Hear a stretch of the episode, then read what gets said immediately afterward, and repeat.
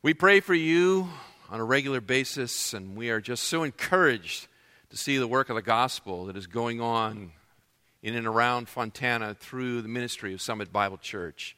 And it's a pleasure and a delight to have you here with us this evening to celebrate Good Friday together. Let me begin by just asking you a question. What does it look like when somebody becomes a convert to Christianity? What does that look like? The Scriptures present an answer to that question in many places, but none of them are more clear than the account of the thief on the cross. The account of the thief on the cross. So open your Bibles up to Matthew chapter 27. And verse 31, and let me use this section of Scripture to set a context before we go to where we really want to be, which is over in Luke chapter 23. So we'll just set a little context in Matthew 27 and beginning in verse 31.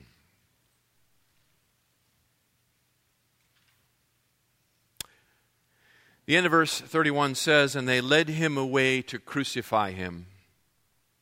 As they were coming out, they found a man of Cyrene named Simon, and whom they pressed into service to bear his cross. When they came to a place called Golgotha, which means place of a skull, they gave him wine to drink mixed with gall, and after tasting it, he was unwilling to drink. When they had crucified him, they divided up his garments among themselves by casting lots. Sitting down, they began to keep watch over him there. Above his head, they put up the charge against him, which read, 'This is Jesus, the King of the Jews.' At that time, 2 robbers were crucified with him, one on the right and one on the left. And those passing by were hurling abuse at him, wagging their heads and saying, 'You who are going to destroy the temple and rebuild it in 3 days, save yourself. If you are the Son of God, come down from the cross.' In the same way, the chief priests also, along with the scribes and the elders, were mocking him and saying, 'He saved others, cannot save himself. He is the King of Israel. Let him now come down from the cross, and we will believe in him. He trusts in God. Let God rescue him now, if he delights in him. For he said, 'I am the Son of God.' The robbers who had been crucified with him were also insulting him with the same words." The Romans placed Jesus in the middle of 2 other crosses. And they did it for a purpose. They had a reason. It was a way to disgrace him. By placing him between those true 2 convicted robbers and murderers, they were saying that he is part of this whole thing. They could have crucified him off to the side, but that would have separated him out. So they lumped him right into the middle. Thus he was identified with all the evil that they had done. The criminals, it says here, Matthew records for us, are reviling him themselves even while they die. Incredible picture and insight into the hardness of the human heart. Even in the midst of their own torments, they spew out filth and blasphemies. If ever punishment should tame the human heart and bring it to humility, it would be now. But we don't see any of that. Their hearts are hard. They're unbending, like an iron bar. Matthew and Mark record similarly the events of that afternoon. Both robbers reviling Christ. But Luke paints a slightly different picture for us. He notices a change that comes over one of those robbers. A change that is so amazing, so astounding, so unexpected, that it vividly portrays the change that occurs in a human heart when one is converted to faith in the Lord Jesus Christ. This thief on the cross becomes a disciple of Christ, from a sinner to a saint. Go to Luke 23 and let's follow along this amazing transformation. Luke chapter 23, beginning in verse 39.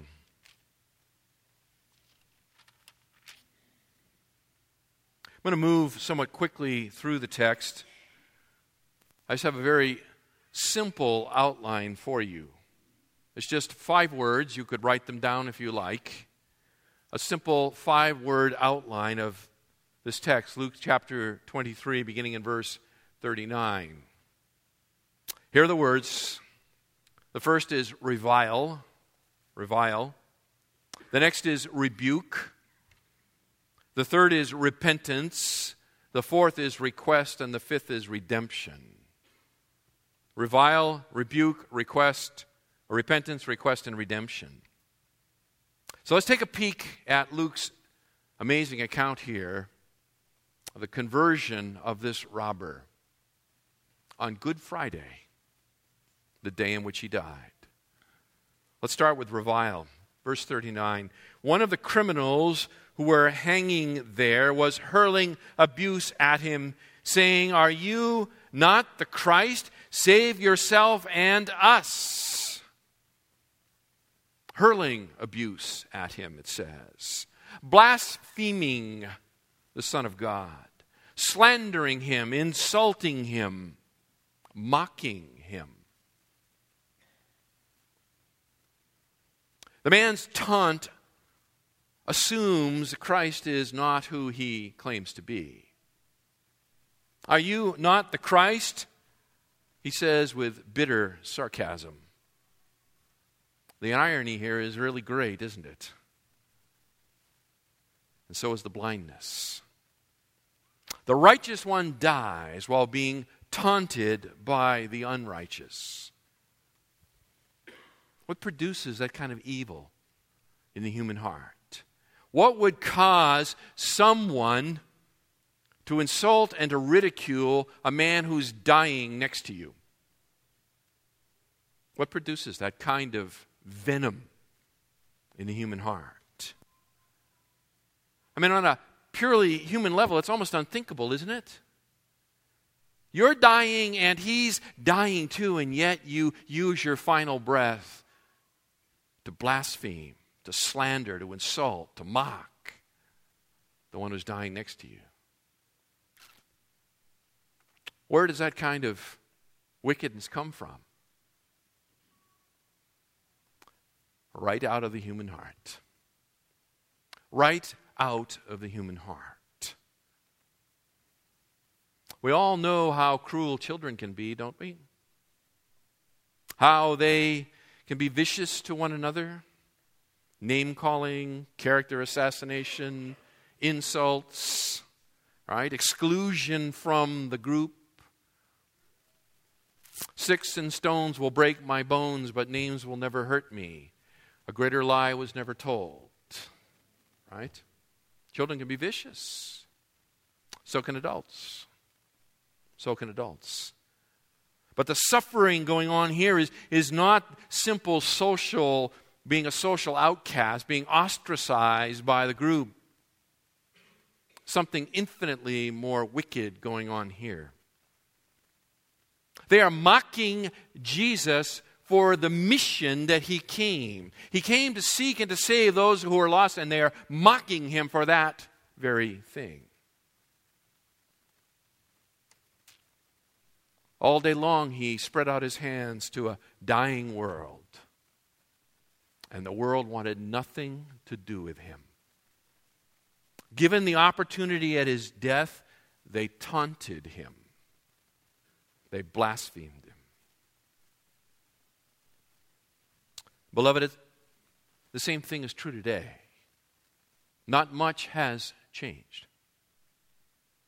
Christian churches all over America are filled with people who would at least nominally agree that Jesus died for their sins. But when you sit down and you have a conversation with someone and you say, if I were to ask you tonight, if you were to die and stand before God, and he says to you, why should I let you into my heaven? What would you answer? And all too often, those who are members of Christian churches who say that Jesus died for our sins answer that question by saying, I'm a good person. I'm a good person. I've done good things. That's why God would let me in. Listen, if your good works will grant you access to heaven, then the death of Jesus Christ is one cruel joke, one barbaric satire, one massive insult.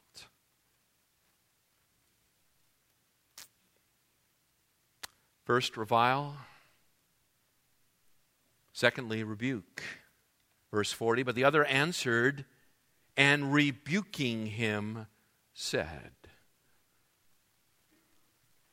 This is an amazing transformation to go on here. Mark and Matthew tell us that the two of them together were piling on the blasphemies, the insults. But something has changed. It's not just that one became quiet. One has actually turned now to rebuke his partner in crime.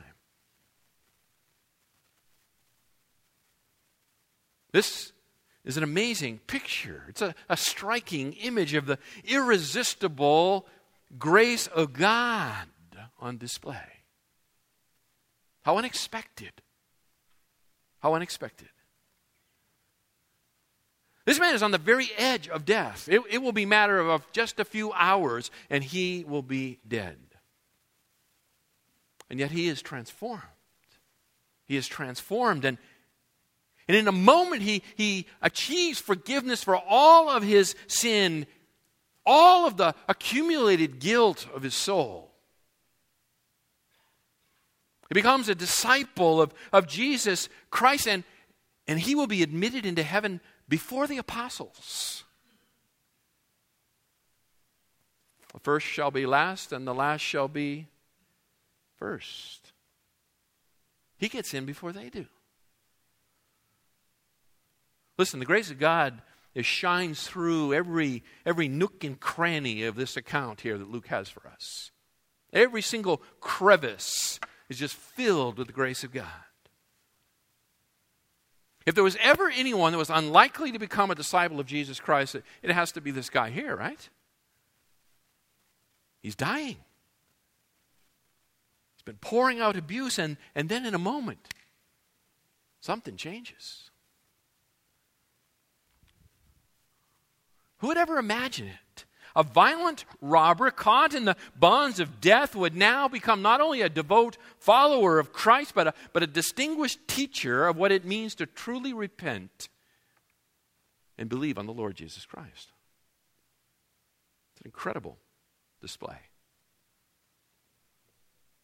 He says, verse 40, do you not even fear God? Since you are under the same sentence of condemnation.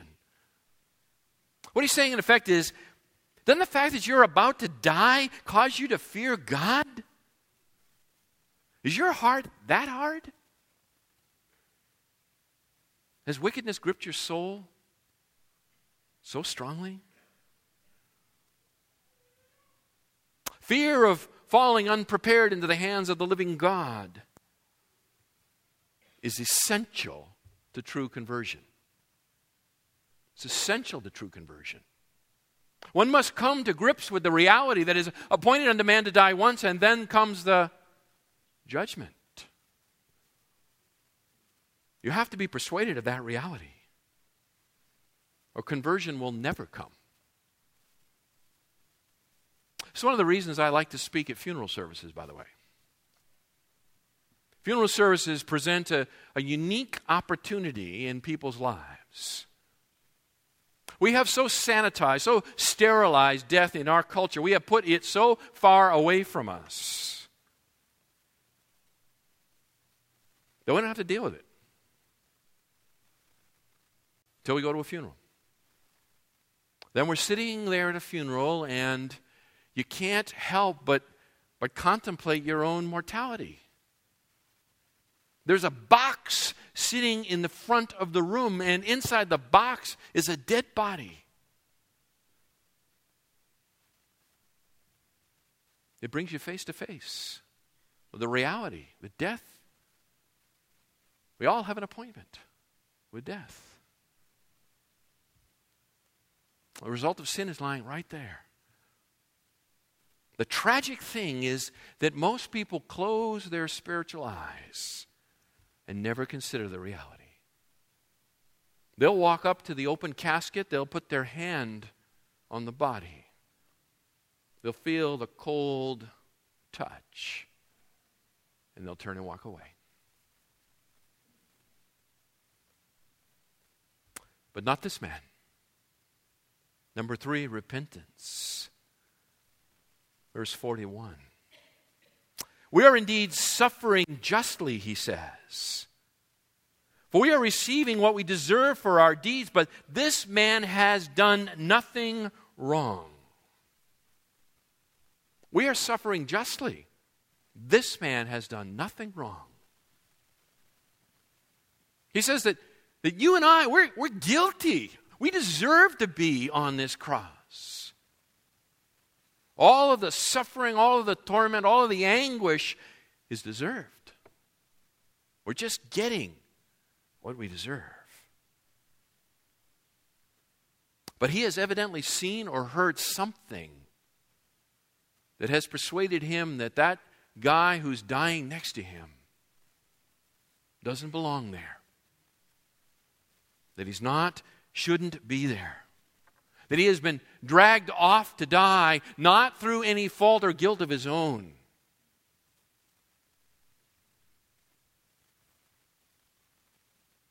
Listen, the acknowledgement that one deserves justice, deserves a penalty, is a sign of repentance.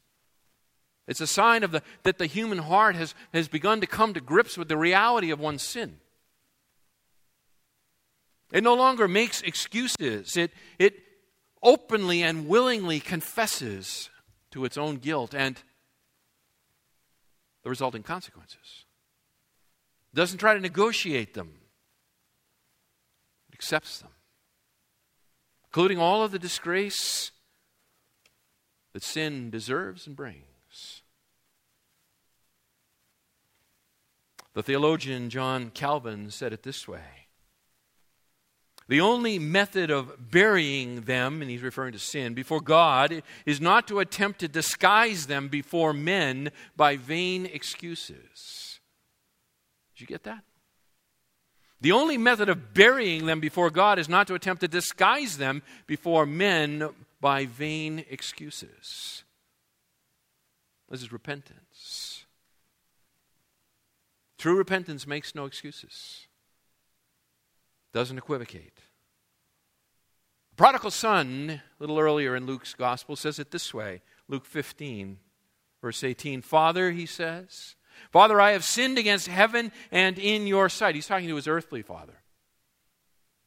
I am no longer worthy to be called your son. Make me as one of your hired men. He doesn't present any defense. No extenuating circumstances. He throws himself upon the mercy of his father.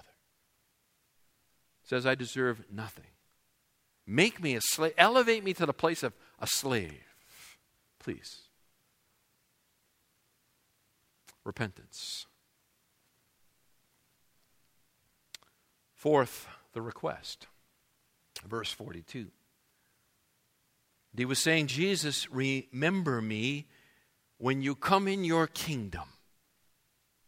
Jesus, remember me when you come in your kingdom. What an amazing confession of faith. Huh. He gets it. The disciples who have been walking with Jesus for 3 years, they don't. Huh. A criminal. The guy's a criminal. He's not a disciple. He never followed Jesus. Thief, murderer, insurrectionist. I mean, it's likely he's never even heard Jesus preach. Unless he was at the back of the crowd picking pockets. It's amazing. This man's whole life has been consumed by evil and violence, wickedness.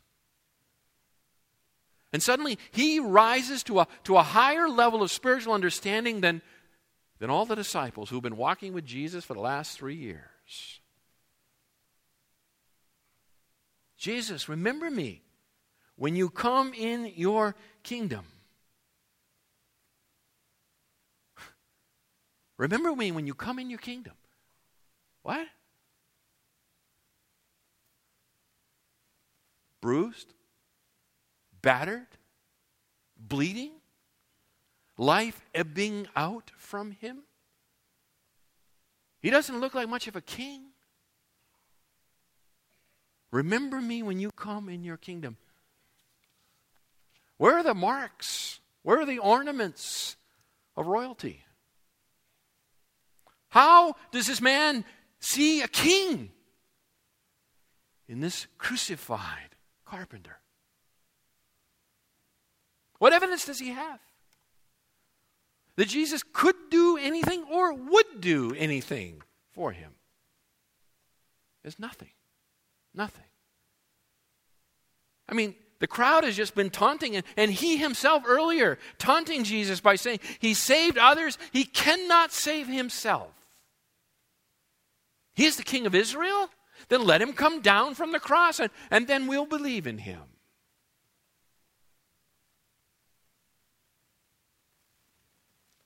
There's no doubt his faith was childlike here. It's not fully developed. It's not a full systematic theology and understanding of Jesus the Messiah and the coming kingdom, to be sure. But it's real. And it's deep. And it's profound. His insight is profound. It's unlikely the thief understood that Jesus was going to die and be buried and then on the 3rd day rise from the dead, right? Probably not likely. He knew about that. Certainly he didn't expect Jesus to redeem him that very day.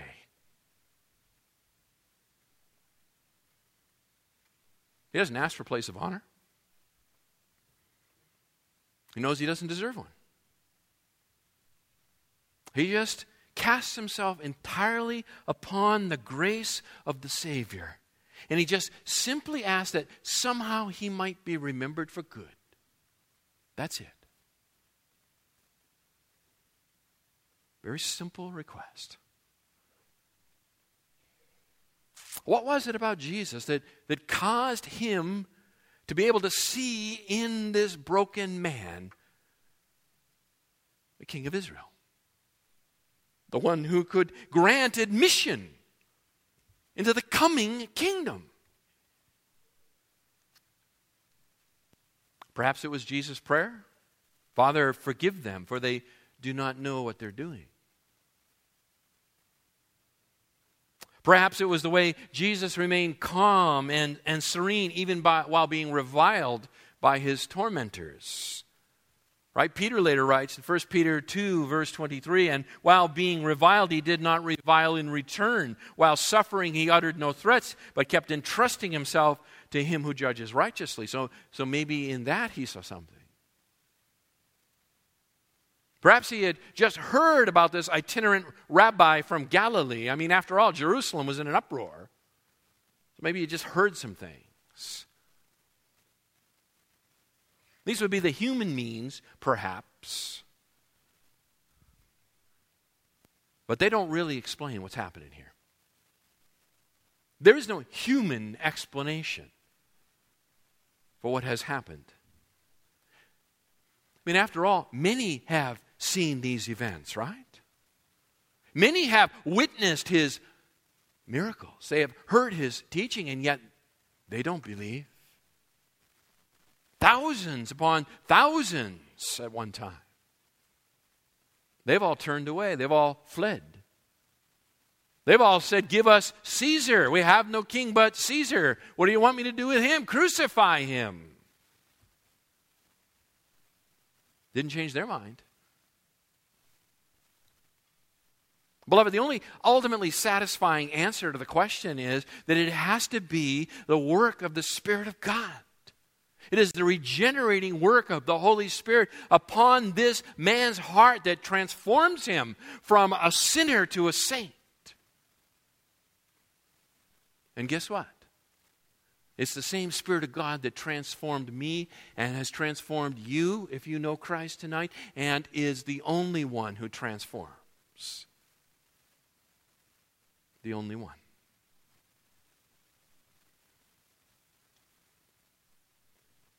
Leads us fifth, redemption. Redemption. Revile, rebuke, repentance, request. Fifth, redemption. Verse 43. And he, that is Jesus, said to him, "Truly I say to you, today you shall be with me in paradise."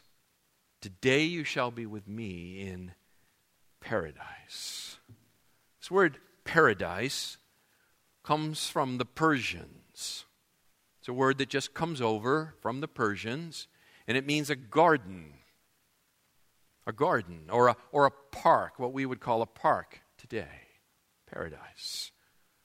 Symbolizes a place of incredible beauty, a place of delight. Paul uses the word over in 2 Corinthians chapter 12, and he identifies it there with heaven. Today you will be with me in paradise, he says. I mean, Jesus has not yet made public his triumph over sin and death, right? That doesn't happen until when? Sunday morning. That's the answer. Okay? Sunday morning, he makes public his triumph over sin and death. Right? The tomb is empty. And yet still here, for those who have eyes of faith, the horror of the cross has not deprived him of his majestic glory. Not a bit. Today you will be with me in paradise. He receives the man's request. He answers his request without delay.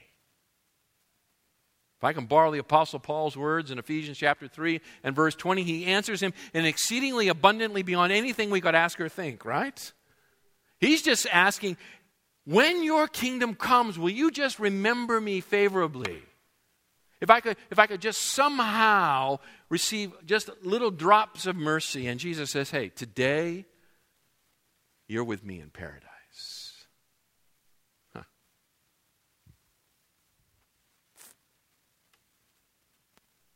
Be assured that Jesus is prepared to admit anyone who comes to him in saving faith. Anyone who will confess their sin, who will repent and turn from their wickedness, who will give up on making excuses and come before God and say, God, I am a guilty sinner. I deserve hell. I throw myself on your mercy. Will you have me for Jesus' sake? Will you count his death as my death? Will you apply his righteousness to my account?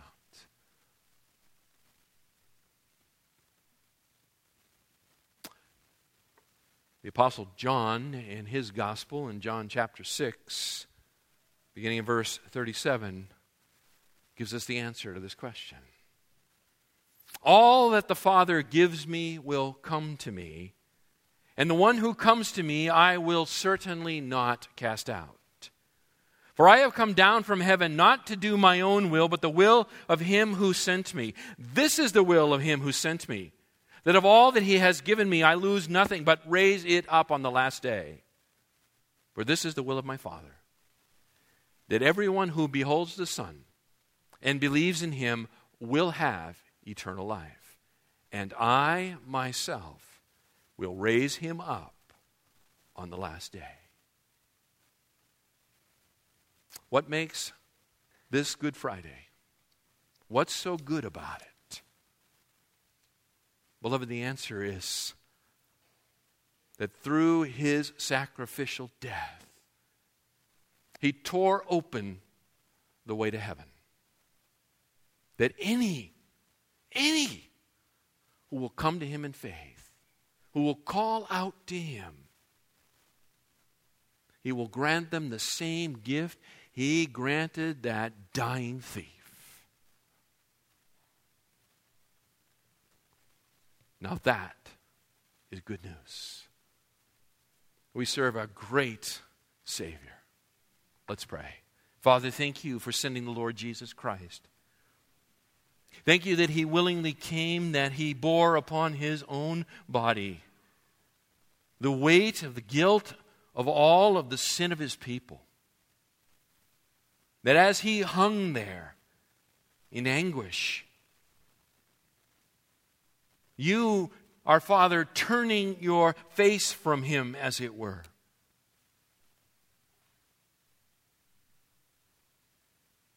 And him being able to say, it is finished. By his death we live. We thank you for the love of Christ who willingly gave himself for us. We pray in his name. Amen.